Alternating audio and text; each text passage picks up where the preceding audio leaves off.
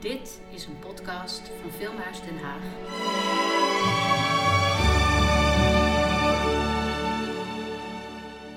Dit is een podcast over de geschiedenis van de filmmuziek. Mijn naam is John de Jong en ik spreek met Kees Hogenberg, een van de curatoren van de tentoonstelling The Sound of Cinema, die te zien is in Filmhuis Den Haag. Deze aflevering staat in het teken van de jaren 60. Tijd voor de 60s. Ja, revolutionaire tijden. Veel veranderingen, wat je ook terugzag in de cinema. Maar in Amerika gebeurde dat eigenlijk vooral pas later in de jaren 60. Eerst in het begin jaren 60 deden ze vooral nog de succesformule van de jaren 50. Ja, ik denk zelfs dat um, Hollywood wel aanvoelde dat het in de wereld heel moeilijk wordt. En dat ze dat bewust voor zich uit hebben geschoven. Mm. Dat studiosysteem werkt nog, waar we het in de jaren 50 over hadden. Met hun eigen muziekstaf, hun eigen scenario-schrijvers, alles. En dat moet, dat moet doorlopen. In feite zijn, zien we nu hetzelfde. Hè? Met die blockbusters. Hou eens liever dezelfde formule aan. Dan komt het geld tenminste weer binnen. Het is ook een fabriek tenslotte. Dus uh, eigenlijk sluit Hollywood een beetje de ogen het grote Hollywood dan, hè, de grote publieksfilms. En um, maken films die ze al maakten en doen het alleen maar steeds beter.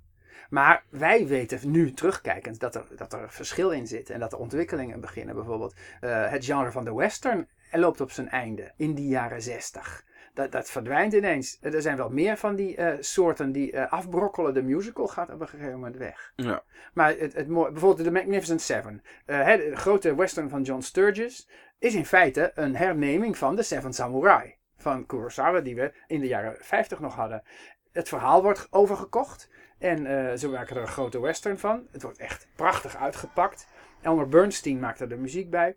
Maar je zou ook kunnen zeggen dat het de laatste grote western is. Die met die formule en nog uh, met zo'n succes uh, gemaakt is. De film is des te beroemder door de muziek. Dat Mm. maakt het natuurlijk ook nog wel weer een keer leuk. En dat het daarmee in feite het einde is. Nou ja, dat hebben we dan uh, nu kunnen concluderen. Elmer Bernstein, die kennen we uit The Ten Commandments. En uit The, the Man with the Golden Arm. Je moet Bernstein zeggen, hè, want Leonard Bernstein, de man van Mm. West Side Story, die woonde aan de oostkust in New York. En Elmer Bernstein, die werkte aan de uh, westkust bij, in Hollywood. Broers of? Nee, helemaal Oh, niet. eh, geen- nee, geen maar je, je, zet- eh. daar zie je dat je dus een Ja. Duitse naam van oorsprong ook op, zijn, op verschillende manieren kan uh, uitspreken.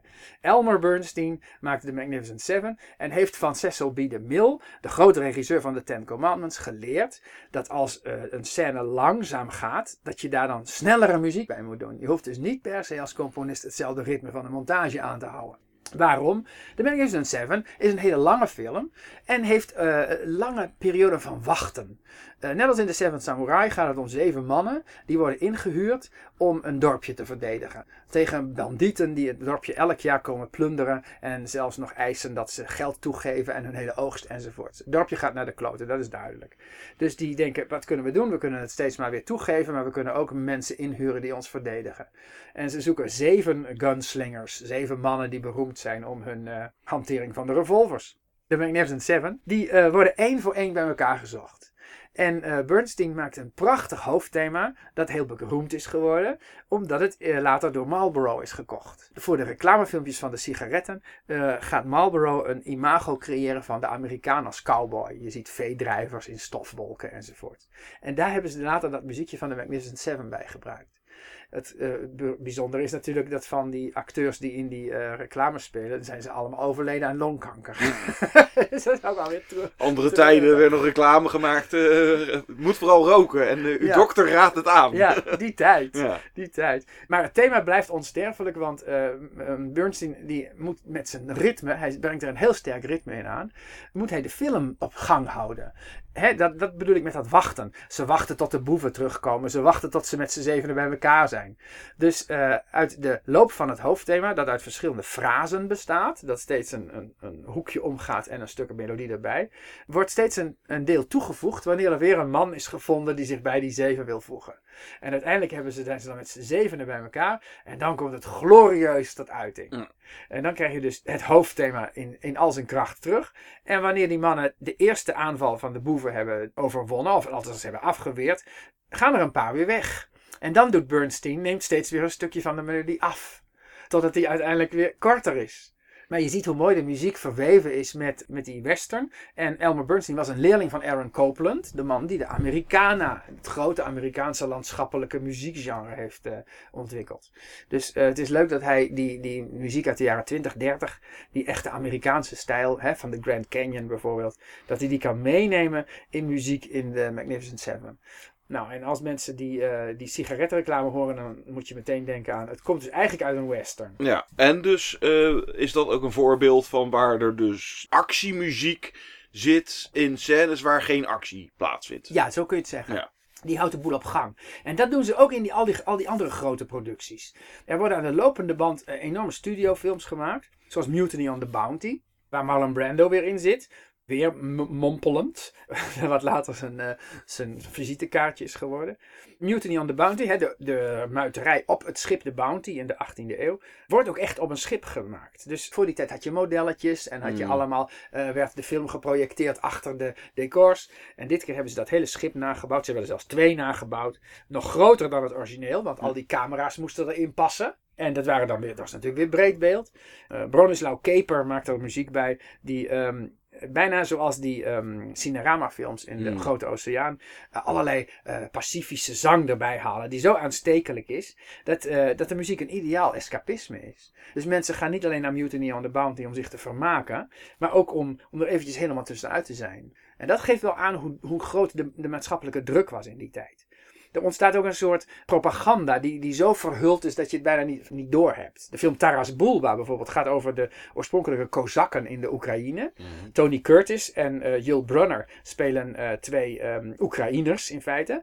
Frans Waxman maakt daar muziek bij. Waxman is een van die emigrees uit Midden-Europa. Ja, uit de jaren 30. Uit de jaren 30. Ja. En die, al, die al heel lang films maakt in, uh, um, in Amerika. En uh, die maakt er een soort kozakkendansen bij. Die, die enorm meeslepend zijn. Zodat je je aan die kozakken gaat hechten. Mm. Maar in feite vertelt die film dat Oekraïne de oorsprong is van het um, zelfstandige gevoel van uh, de eigenwaarde van de trots van een van de deelstaten van de Sovjet-Unie. Mm. Dus um, Taras Bulba kun je ook zien als propaganda, als een soort prik aan, aan uh, Rusland, op dat moment de grote vijand van de Verenigde Staten, om uh, zijn eigen substaten, zijn onderdeel van de uh, Sovjet-Unie, te laten gaan. Mm. Althans om de Oekraïners, die nu alweer hetzelfde probleem hebben met de Krim, um, tussen Rusland en Oekraïne, om die een beetje een stootje te geven. De Russen deden hetzelfde hoor. Uh, The Gadfly is een film uit het eind van de jaren 50 met muziek van uh, Shostakovich. Dat is een Russische film. En die gaat over de Italiaanse vrijheidsstrijd in het eind van de 19e eeuw. Um, waarbij de Italianen worden opgeroepen om in opstand te komen. Nou, dat is een Russische film die gaat over Italianen die in opstand moeten komen. Ja. En dan moet je bedenken dat in Italië de communistische partij de grootste was van heel Europa. Dus de, dus de, de communistische partij was natuurlijk toegestaan, want het is een democratie. En uh, dat was de tweede partij van het land. En die ging traditioneel in tegen de Christen-Democraten. Dus uh, het, het, uh, het, politieke spel wordt ook in de cinema uitgevochten. Ja, zo, zowel uh, aan de ene van beide als, kanten. van beide kanten. Ja, ja, ja, van beide kanten. En misschien wel nou, het mooiste of meest indrukwekkende epos van begin jaren 60. En fantastische score. Lawrence of Arabia, ook een grote Oscar-winnaar. David Lean van Maurice Jarre, een van de mooiste soundtracks, scores die ik ken. Ja, ben ik met je eens, ja. Uit 1962. Het grappige is, het is een, een Franse componist, Maurice Jarre, de vader van Jean-Louis. Um, Jean-Michel. Jean-Michel Jarre. Jarre. Dat is zo'n uh, zo synthesizer Precies, de synthesizer dingen. Ja. Maurice Jarre, die vertelde mij in een interview dat hij ook in Lawrence of Arabia dus, een synthesizer heeft gebruikt. Ja? En dat, had ik, ja, dat wist ik toen ook nog Hm. niet. Toen moest ik later nog eens een keer gaan kijken. Hij zei, het was zo'n groot apparaat dat de hele studio ermee gevuld was. Hij, we zaten in een eetzaal en hij zei, de computer was zo groot als deze eetzaal. En uh, waar gebruikt hij dat, die synthesizer? Uh, wanneer het om de hitte gaat. Hmm. Wanneer je de zon in beeld hebt. Dus wanneer de hele woestijn gaat trillen van de hitte. Maar die hitte is natuurlijk ook metaforisch. Het zijn de mensen die trillen. Het knappe aan Lawrence of Arabia is dat de film in feite gaat om de totstandkoming zoals hij nu is van het Midden-Oosten. He, de Engelsen en de Fransen hebben gewoon na de Eerste Wereldoorlog wat lijnen getrokken. En van dit is voor jou en dit is voor ons. Hoe verdelen we die invloedssferen? Dwars door de nomadische uh, Bedouinenverbanden heen. Die alleen maar gaan om welke put is van mij. Ja. Niet met een grens, maar tot hier loopt ons gebied. En je moet niet uh, aan de overkant komen. Dus die film heeft ook nog eens een keer een schitterend eh, politiek perspectief. En wat doet dan Jarre? Die maakt er een hoofdthema bij dat zich een paar keer herhaalt. Op lange strijkers, op legati. Een strijker die dus blijft doorspelen en net Mhm. lijkt alsof hij eindeloos kan blijven strijken. In een heel majestueus thema dat prachtig bij die woestijn past. Maar wanneer halverwege de film dezelfde Lawrence, dus de Engelsman, hè, de Engelse officier die naar eh, het Midden-Oosten is gestuurd om daar een beetje met al die stammen eh, overleg te voeren, zich een Arabier begint te voelen, Verandert ook de muziek? Ja, dan verandert Ja. de muziek. Hij, hij, hij laat een trein ontsporen. Mm. En hij heeft een hele groep Bedouinen bij zich. En eh, voelt zich inmiddels zo'n eh, geïntegreerde Arabier. dat hij van de woestijn houdt. Terwijl de Bedouinen tegen hem zeggen: Wij houden niet van de woestijn. Nee, We moeten er alleen maar over leven. Ja, wij wonen hier en we weten niet anders. Precies, maar, maar lekker is het niet. Nee. Dus er is een steekje los aan het raken bij Mm. Lawrence. Hij doet dat nadat hij een eh, trein heeft laten ontsporen. En dan komt er een Amerikaanse journalist bij die zegt: Mag ik foto's maken? Want zij willen van Lawrence een held maken in het Mm. Westen.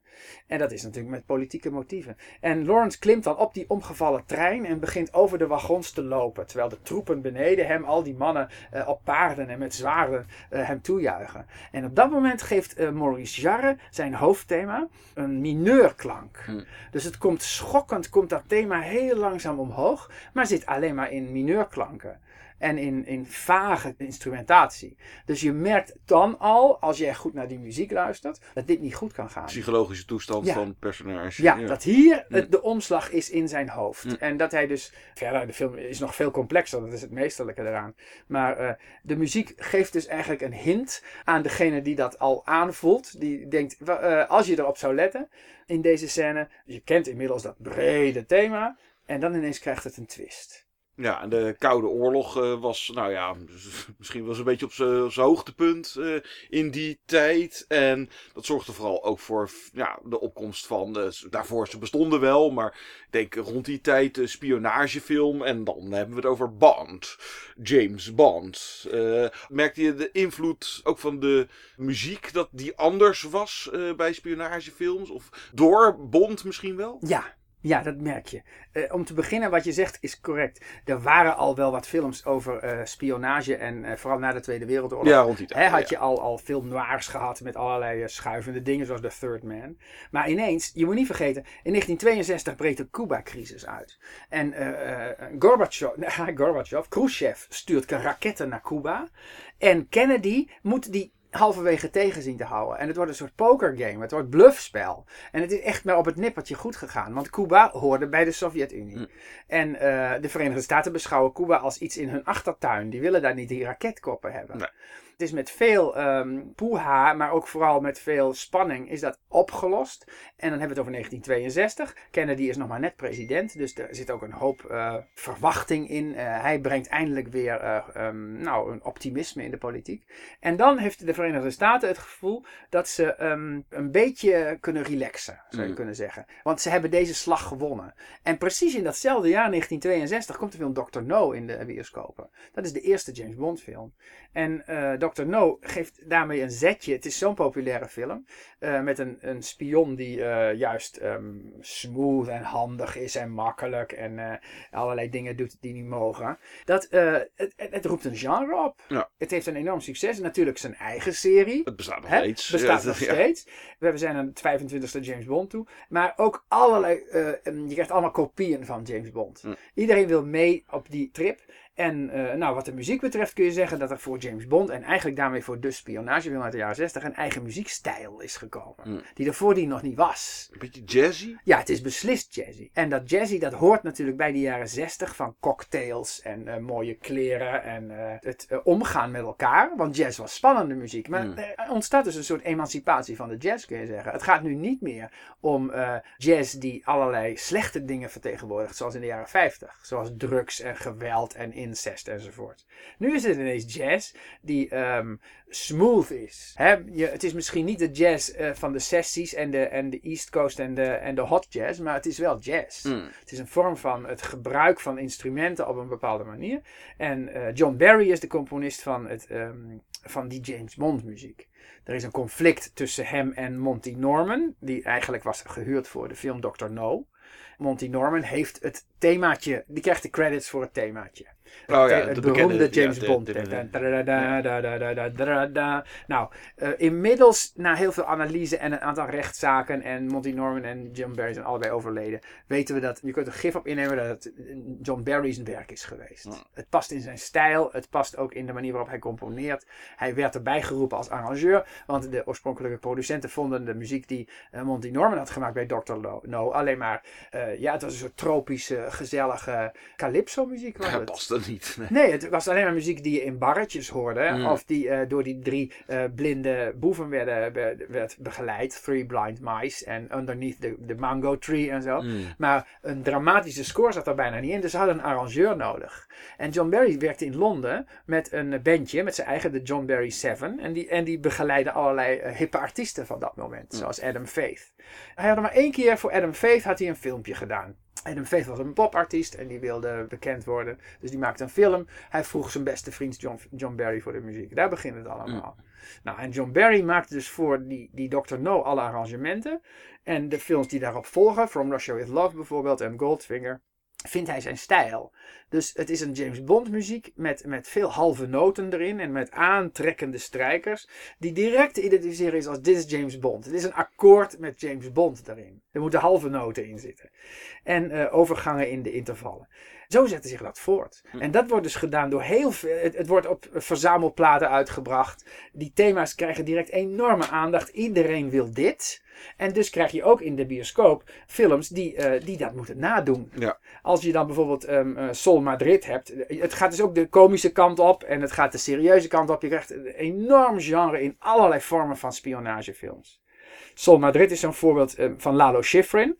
Schifrin is een Argentijn in principe, geboren Argentijn, maar gaat naar Hollywood, maakt enorm goede films daar. Hij leeft nog steeds, hij doet nog steeds concerten. Hm. En eh, wordt echt een filmcomponist, om u tegen te zeggen.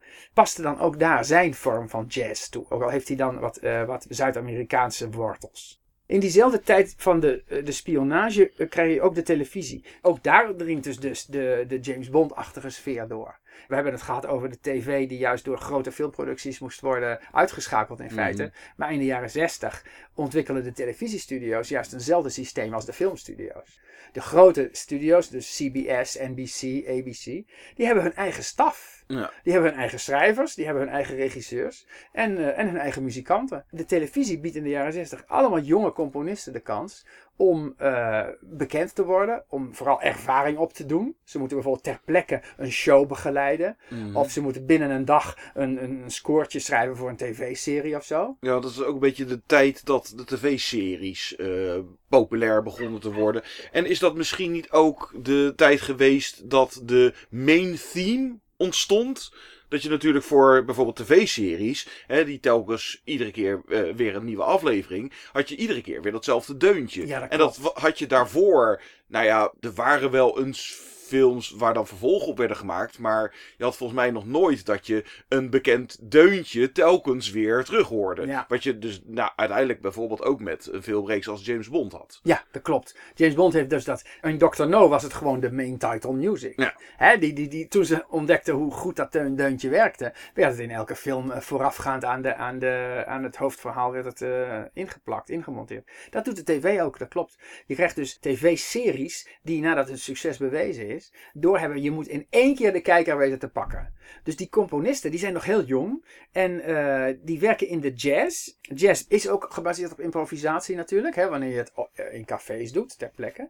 En dus ze zijn erin getraind. John Williams bijvoorbeeld, de man van Star Wars. Die is de pianist op het thema van Peter Gunn. En Peter Gunn is dat.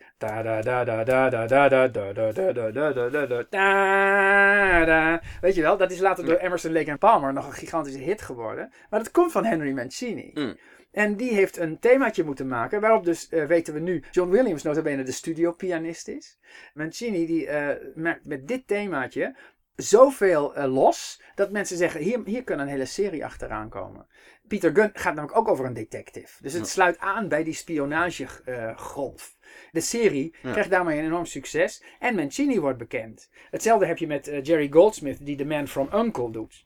Ook dat zijn weer formules die nu zo'n succes hebben dat we nu Mm. ineens de speelfilms van The Man from U.N.C.L.E. krijgen. Ja. En Lalo Schifrin doet Mission Impossible, dat ook als tv-serie is begonnen. Nou ja, En ja. steeds maar weer met hele herkenbare goede thema's. ja, de main themes. Ja. De main echt, themes. echt allemaal ontstaan, denk ik, in die tijd. Die ontstaan in die tijd. En het mooie is ook in die studio's, in dat studiosysteem, leren eh, componisten en regisseurs kennen. En die regisseurs zijn dus aanvankelijk ook jonge lui die beginnen met tv-series te regisseren.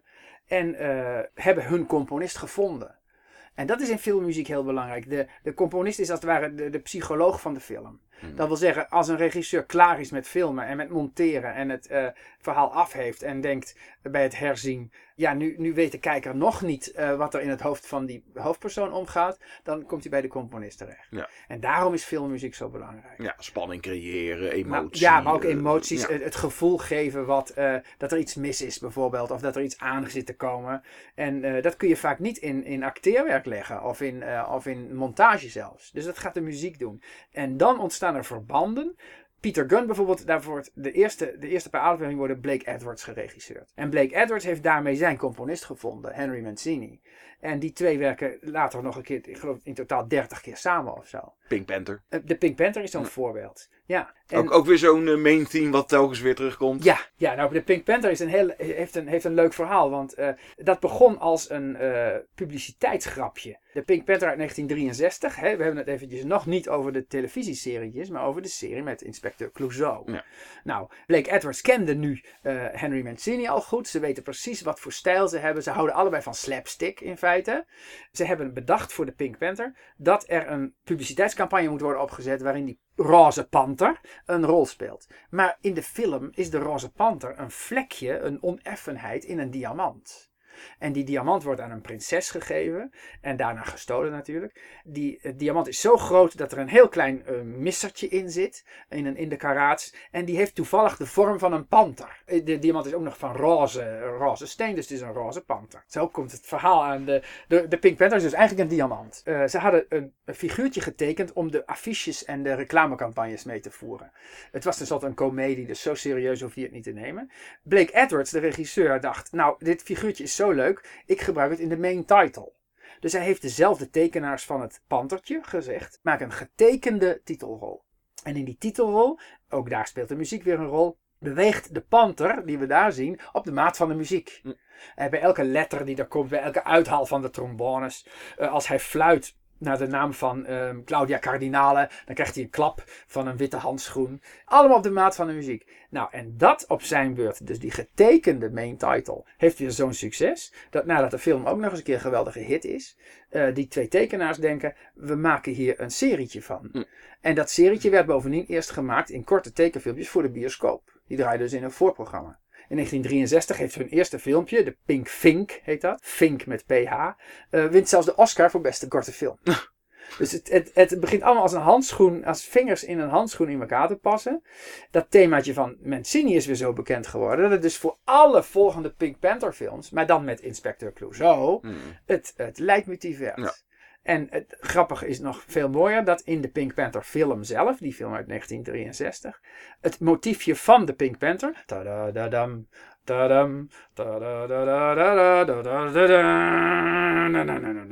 dat wordt gebruikt voor Cappuccine. Cappuccine is een Italiaanse actrice, die speelde in de eerste film de echtgenote van Inspector Clouseau, van Peter Sellers. Dus Inspector Clouseau was eigenlijk getrouwd in het begin, met een hele mooie vrouw zelfs, veel te mooi voor hem. En elke keer als Cappuccine die, die haar man bedondert, want Cappuccine zit achter de diefstal van de diamant, hoor je het muziekje van de Pink Panther. Dus eigenlijk is het muziekje van de Pink Panther het leidmotief geweest van de, van de echtgenote van inspecteur Clouseau. Die samenwerking tussen eh, Mancini en, eh, en Blake Edwards blijft voortzetten. Ja, en een ander bekend voorbeeld, eh, Jerry Goldsmith samen met... Met Franklin J. Schaffner. Oké. Schaffner is een, is een, een formidabele regisseur. Die maakt, die maakt grootse films en denkt er heel lang over na. En, en tijdens The Man from U.N.C.L.E. in de CBS-studio's leert Franklin Schaffner Jerry Goldsmith kennen. En wij kennen nu Jerry Goldsmith als, ik vind het de, de beste componist van de laatste helft van de vorige eeuw. Hmm. Ja, om zijn vernieuwing en om zijn geluid en om alles wat hij per film bedenkt. En dat sluit dus precies aan bij Franklin J. Schaffner. Want Schaffner die maakt films waarin er eh, nieuwe dingen worden gebracht en, en het experiment niet geschuwd wordt. Hij is bijvoorbeeld de regisseur van The Planet of the Apes, de eerste Planet of the Apes in 1968. En Goldsmith heeft dan al één keer met hem samengewerkt en voor de televisie ook.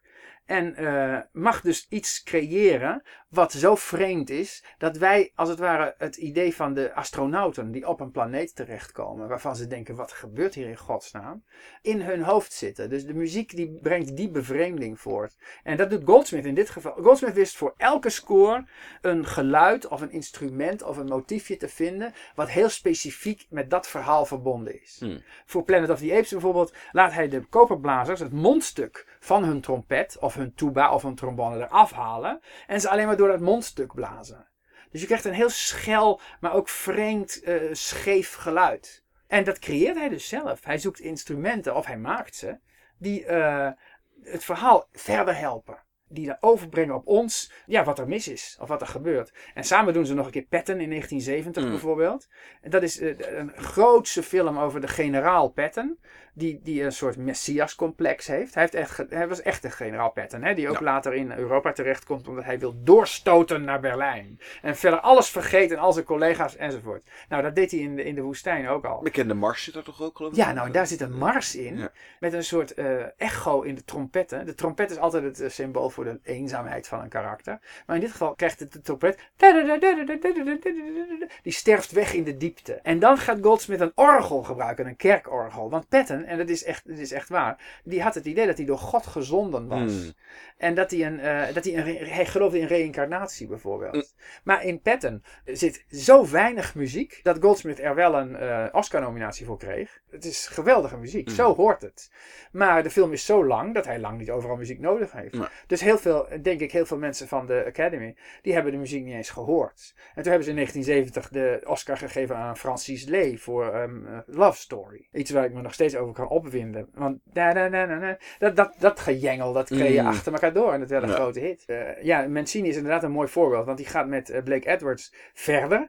Samen maken ze Breakfast at Tiffany's met ehm, Audrey Hepburn. En eh, de film is zo'n succes. Vooral door het liedje dat Henry Mancini erbij schrijft. En dat is Moon River. Ja.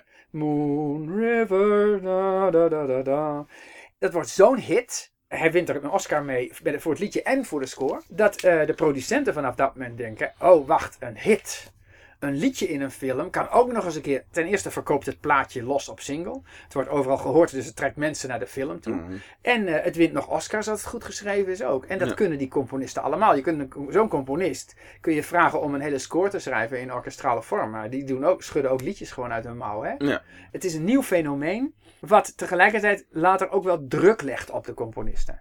Want eh, ze worden vaak door producenten gevraagd, ook als ze dat helemaal niet nodig vinden. Dan componeer ook even een liedje dan. Ja, doe er even een liedje bij. Ja. Ja, ja. Dat, doet Quincy Jones bijvoorbeeld in The Heat of the Night. En Quincy Jones is een eh, zwart, dat is, notabene, dat is een van de eerste zwarte muzici die dus eind de jaren 60 eindelijk ook als componist eh, gewoon bij de groep hoort. Hmm. Hij is eerst bij een platenmaatschappij begonnen omdat hij werd aangenomen om contact te onderhouden met zijn zwarte vrienden. Hmm. Met de jazzmuzikanten die overal hier en daar zaten. En daarna later ging hij dus ook filmmuziek schrijven. En hij kent Ray Charles bijvoorbeeld heel goed. In The Heat of the Night, wat trouwens een hele scherpe, kritische film is over een zwarte politieinspecteur. Die wordt geconfronteerd met een witte commissaris, een witte sheriff zou je bijna kunnen zeggen, als hij een moord moet oplossen. En dus het hele racistische drama komt eh, naar voren in 66, 67. Ja, Sidney Poitier. eh Ja, They call me. Mr. Tips. Ja, ja dat, de film krijgt toch een succes en krijgt vervolg. Ook weer met muziek van Quincy Jones. Hmm. En Quincy Jones maakt dus een song voor Ray Charles. En die zingt met zijn rauwe stem. In the heat of the night. En eh, daarmee, dit is dus een heel geslaagd voorbeeld van Hmm. de song die de, die de film verrijkt. Die eh, hoort bij die score. Ja, dus de populariteit van de songs. Daarmee eh, werd er reclame gemaakt ook voor de films. En dat zorgde weer voor platen. En dan zag je dus ook dat bijvoorbeeld popartiesten of popbands ook in films verschenen. Ja. Ik eh, roep even, nou, Elvis bijvoorbeeld, of de Beatles en eh surf rock. Omdat, nou ja, dat waren natuurlijk artiesten die waren populair bij de jeugd.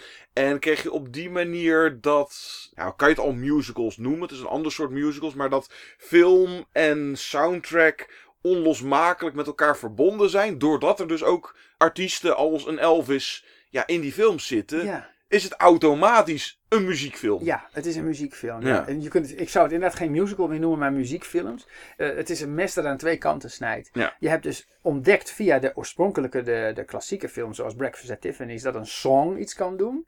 Eh, voor de, de grote filmcomponisten heeft dat een nadeel, want de producenten denken alleen maar in, in geld en verkoopbaarheid. En die denken, ja, als een componist een liedje kan schrijven, dan kan een popartiest eh, dat ook. Maar we moeten niet vergeten, het hele woord popmuziek bestond nog niet. Nou, Dat is Hè, in de- pas in de, en- in het einde van de jaren 50 krijg je de eerste rock and roll. En dat is nog de blanke rock and roll. Hè?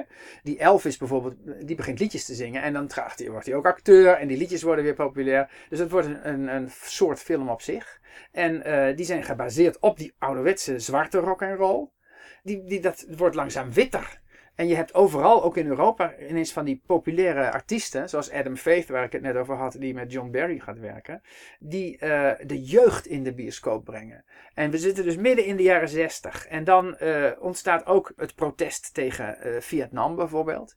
Je krijgt de, de love, peace en happiness. En je krijgt de pil wordt uitgevonden. Mm. Dus er ontstaat een revolutie als het ware in de maatschappij. Waarbij de jongeren veel meer rechten opeisen. Ze gaan zich verzetten tegen allerlei dingen waar ze niet mee eens zijn.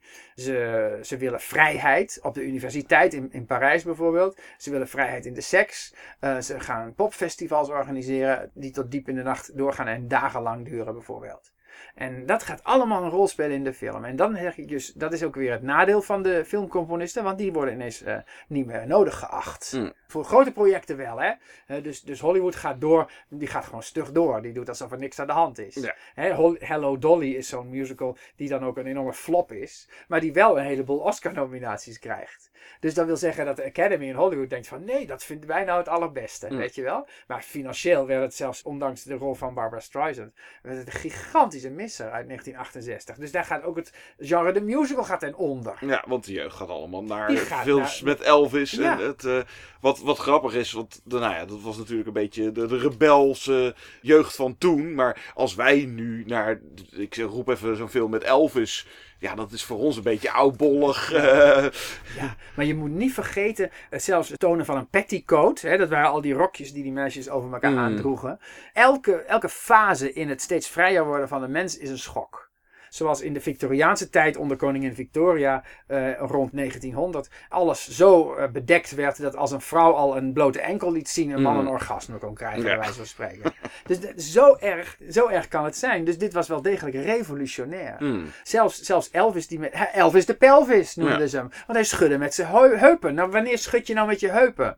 Ja, als je in bed ligt natuurlijk, Mm. met iemand anders. Dus ook dat was schandalig. En toch moet de jeugd dat bevechten.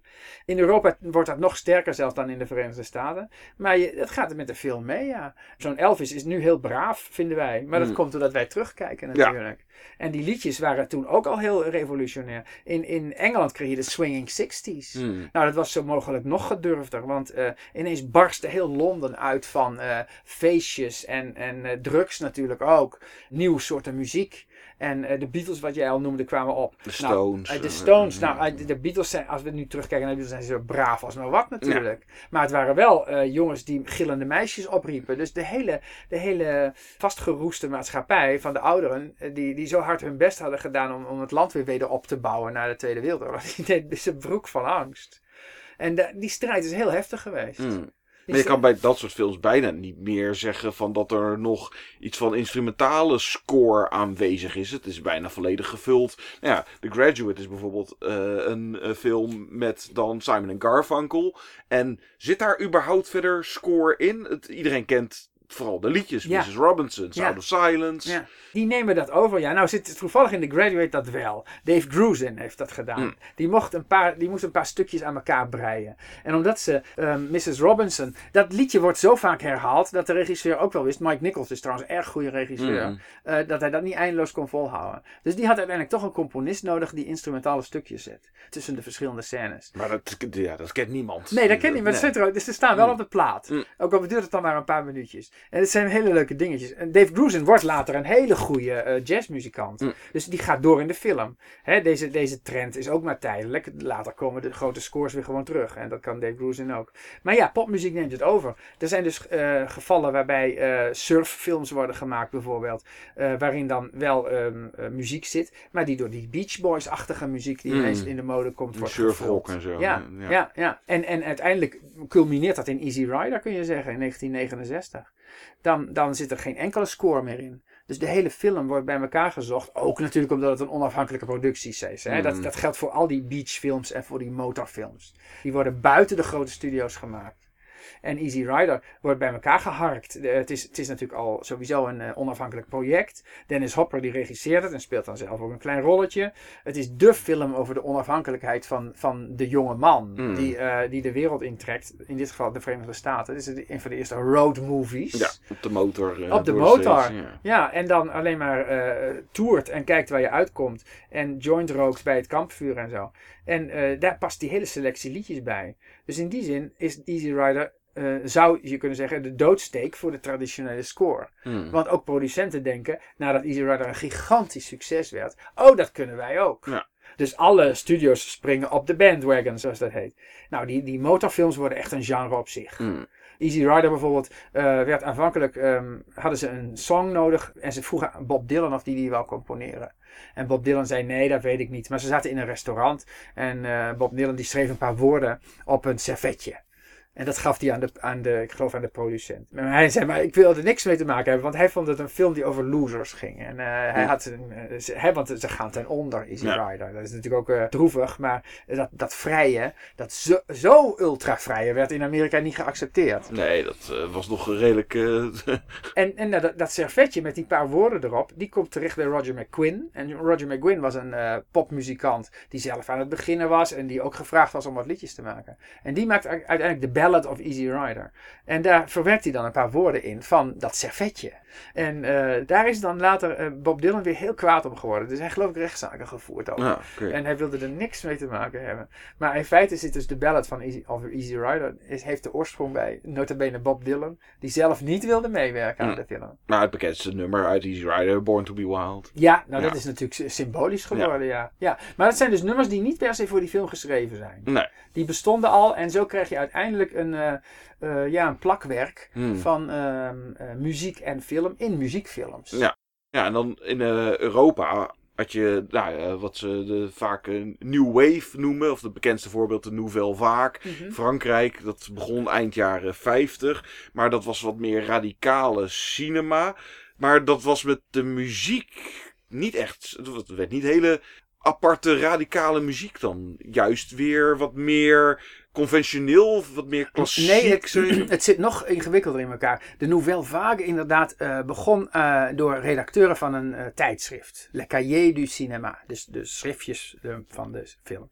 Die gingen film bestuderen als wetenschap bijna. Ook de hele filmkunde ontstaat in feite, in feite in Frankrijk. In datzelfde filosofische milieu waar we in de jaren 50 in rokende cafés die jazzmuziek hoorden. In hun idee hoort film te worden gemaakt door een auteur, zoals ze dat noemden. Dus dat moet een regisseur zijn die zijn eigen film schrijft en ook regisseert. Dan ben je onafhankelijk van de studio's. Mm. Je maalt niet om of het, of het iets opbrengt, financieel gezien. Inderdaad een radicale breuk met de Amerikaanse Hollywoodfilm. Mm. Die eigenlijk eh, de hele Europese markt overspoelde.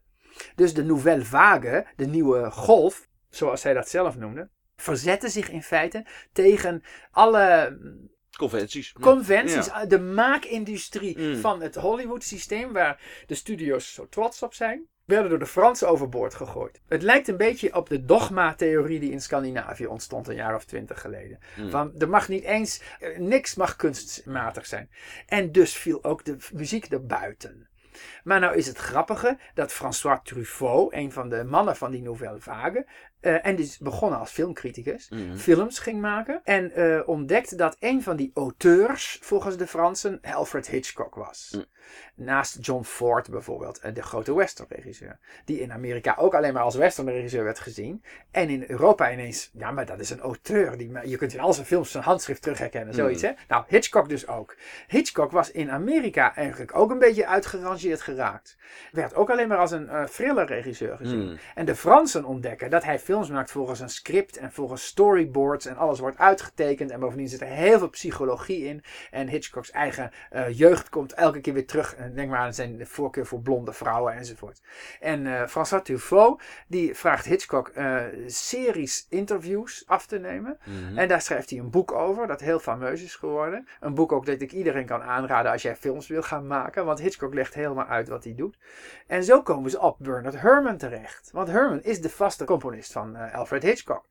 Zo leert François Truffaut inzien dat de muziek bij een van zijn favoriete regisseurs wel degelijk een grote rol speelt. En dan moet hij dus afscheid nemen van zijn stelling, zijn theorie, dat ook muziek in films manipulatie is. Hmm. En dat muziek in films kunstmatig is en dat dat niet moet meetellen, want de regisseur moet het helemaal op zijn eigen kracht kunnen, enzovoorts, enzovoorts, enzovoorts, wat natuurlijk niet waar is. En gaat met Georges Delerue samenwerken. Ja, volgens mij vanaf zijn debuut al. Vanaf want, het eh, debuut. De Quatre Sankou Ja, eh, dat zit klopt. al eh, direct Ja. dat bekende, Ja. ja, een beetje Parijse Dat deuntje er. Loopachtige nummertje in zit daarin. En dat vind ik ook wel knap van Truffaut. Die komt terug op zijn eigen dogma. Hè? En gaat films waarin hij de componist ook een rol toespeelt. Zelfs Jean-Luc Godard, die nog theoretischer is. Mm. Die gaat samenwerken met notabene Michel Legrand in een paar films van hem. En Legrand wordt later de, de grote musical eh, bijna-achtige componist. Hè? Die, hij is weliswaar een jazzmuzikus, Legrand. Maar ehm, maakt hele toegankelijke muziek. En gaat voor grote producties werken. Ja, ze samenwerken met Jacques Demy. Ja. Voor eh, Le Parapluie de Cherbourg en Le Demoiselle de Rochefort. De twee eh, volledig gezongen... Precies. Volledig gezongen. En Ook dat is natuurlijk door Jacques Demy bedacht. Hè, je, je had naast de opera de operette Mm. in de 19e eeuw. En de operette was wat lichter van toon. Maar ook alle dialogen werden gezongen. Mm. En eh, in onze oren klinkt de operette nog steeds een beetje vreemd. Nou, wat doet eh Demy samen met zijn vrouw Agnès Varda? Verzinnen ze verhalen waarin het eigenlijk alleen maar gaat om relaties. Le Parapluie de Cherbourg gaat in feite om twee zussen die in een parapluwinkel werken. En dan komt er een leuke jonge man en eh, ze moeten terug naar enzovoort enzovoort. En maakt er niet alleen een musical van, maar ook alle dialogen onderling worden gezongen. En dan komt hij bij ehm, eh, Michel Legrand terecht, die al een keer met, met Agnès Varda heeft samengewerkt met zijn vrouw. En zegt, nou, er moet een complete partituur komen. Hm. En zo wordt eh, Le Parapluie de Cherbourg een soort revival van de filmmuziek in feite. En zelfs nog wel in het meest barokke genre zou je Hmm. kunnen zeggen. Hè? De operette is, eh, is heel romantisch en, en daar luisteren we nu bijna niet meer naar. Er worden zelfs Engelse versies op, op uitgebracht. Dus Les, Les Demoiselles de Rochefort wordt later de Young Girls of Rochefort. En, dan, dan- ook de, de- in het Engels gezongen. in het Engels gezongen, ja. Ja. Catherine Deneuve namelijk, die in beide films speelt, samen met haar zus, die eh, kan helemaal niet zingen. Nee. Ah ja, nu, ik vind van wel hoor, maar goed. Voor Ja. een eh, dragende musicalrol werd Ja. dat ah, geacht als nee. Dat, dus die is, is, is nog ingedubt ook. Mm. Dus het is allemaal eh, het grootste kunstmatige werk wat je maar kunt voorstellen. De decors, die zitten gewoon, liggen gewoon op de studio. De kleurtjes zijn honingzoet. In die zin is het heel snel gegaan. Eh, zeg maar, ja. tussen die rockfilms met muziek en eh, dingen. En een contra-reactie in Europa nota bene. In Mm. Frankrijk nota bene. Mm. Waarin ze zeggen, ja, eh we maken het nog zoeter dan maar mogelijk is. Ja, want die zuurstokmusicals van Demi, die zijn juist weer het compleet tegenovergestelde van wat een Godard en Truffaut Ja. aan het uitspoken waren. Ja, terwijl er wel dus als link dezelfde componist in zit. Want Michel Legrand had voor Godard gewerkt en blijft ook voor die Franse onafhankelijke films muziek maken. Totdat hij naar Amerika gaat met veel succes. En, Ja, en kan je dan specifiek zeggen van dat was een duidelijke Europese sound ook? Ehm, Dat je duidelijk onderscheid kon maken van ja, dit, nou ja, wat ik net zei, bijvoorbeeld eh Le Quatre Sankou. mhm. Hè, als ik dat deuntje hoor, dan dat, dat doet mij direct aan Parijs denken. Ja. Eh, Dat, een Europese sound. Het is toch net even anders dan wat je uit Amerika Ja, het, is een, het is een interessant geval. De eh, Europese componisten zeggen dat zij meer gegrond zijn in de historie van de cultuur en de muziek. Dus Delerue bijvoorbeeld, die maakt veel pianomuziek die, die bijna barok of klassiek klinkt. Mm. Legrand is een eh, jazzmuzikus, maar dat komt natuurlijk eigenlijk uit de Verenigde Staten. Eh, de Amerikaanse componisten, die geven gewoon toe dat hun Europese collega's vrijer zijn in wat ze kunnen omdat die films vaak onafhankelijker zijn geproduceerd in Europa. En omdat er geen groot studiosysteem achter zit dat eh, geen risico's durft te nemen. Mm. In Europa dus wel. Dus eh, in feite zijn veel Amerikaanse componisten een beetje jaloers op de Europese. Want eh, die hebben meer macht om te doen wat ze zelf willen en te experimenteren. Maar nou is het omgekeerde ook het geval. Die Europese componisten zoals Legrand en Michel Jarre hadden we al gezien. En John Barry bijvoorbeeld is een Engelsman. Die gaan allemaal naar Amerika om films, filmmuziek te maken. Mm. Ze krijgen namelijk binnen de kortste keren allemaal Oscars. De, de een naar de ander, eh, da- daar doet Hollywood ook niet moeilijk over. Die geeft allemaal, het zijn, het zijn tenslotte ook vaak eh, half Amerikaanse producties. Mm. Dus daar krijgt de muziek wordt allemaal flink bekroond. En dat zijn dan vaak Europese componisten die dat doen. Want Nino Rota bijvoorbeeld van Ita- vanuit Italië gaat ook eh, films, Amerikaanse films doen af en toe. En dan neemt hij dus wel zijn eigen Italiaanse stijl mee. Maar dat moet wel bij die films passen. Ja, want ik denk dat als je kijkt naar, nou ja, gewoon ook de filmgeschiedenis, of dan de filmmuziekgeschiedenis, dat de meest bekende deuntjes misschien eerder wel uit Europese eh, films komen. Dus eh, denk Italië met een Nino Rota, of dan uiteindelijk de spaghetti westerns. Ja, nou die, die zijn natuurlijk een geval apart. Ja. Nou, omdat het dus in eh, Hollywood-producties werd het meer overgenomen door de, de, de soundtracks, de popmuziek en, en dat hem, zeg maar. Mhm. Ja, en dat was in Europa minder aan de orde, denk ik. Ja, daar heb je gelijk Ja. in. Ja, de, de, de muziekfilm, hè, waar we het Mm. over hadden met Elvis Presley of met motorbandes, die is in Europa niet in zwang. Niet om zelf gemaakt te worden in ieder geval. Dus die gaan door op hun oude, op hun oude voet, ja. Ja, ja, dat, in die zin klopt het wel. Kijk, of die muziek dan ook doordringt, dat eh, valt te betwijfelen. Maar het is wel zo dat in Italië heel veel componisten werken. Zoals voor die eh, Commedia all'Italiana. Mm. Bijvoorbeeld ehm Ieri Oggi Domani of ehm Divorzio all'Italiana, de scheiding op zijn Italiaans. Het zijn allemaal Italiaanse comedies. Daar zitten componisten in die eh, bekend worden, ja. Vaak trouwens in, een- jazzy ehm, atmosfeer. En dan ook gevraagd worden om af en toe Amerikaanse films te doen. En die platen die werden ook uitgebracht. En Rota gaat inderdaad door met ehm, Fellini. Alleen dat hadden, dat hadden we al geconstateerd, is vaak, eh, hangt aan de folkloristische kant. Mm. Maar een Italiaan als Piero Piccioni bijvoorbeeld is een hele goede jazzmuzikant. En die maakt ehm, voor Italiaanse regisseurs als eh, Francesco Rosi hele maatschappijkritische films. Echte zware maatschappelijke drama's en politieke schandalen en zo. En daar zit die eh, geweldige Italiaanse jazz achter. En ik denk dat dat wel degelijk doorbreekt. Maar goed, wat ik heb gemerkt is dat veel Italiaanse componisten dan, die zijn melodisch heel sterk. Mhm. Doen een paar films in Amerika, maar keren dan allemaal graag terug naar La Mama. Ja. Dus er, er zijn- er bijna geen die eh, ook blijven. Zelfs Mm. Rota die, eh, die doet een paar dingen in Amerika en wordt af en toe nog eens gevraagd.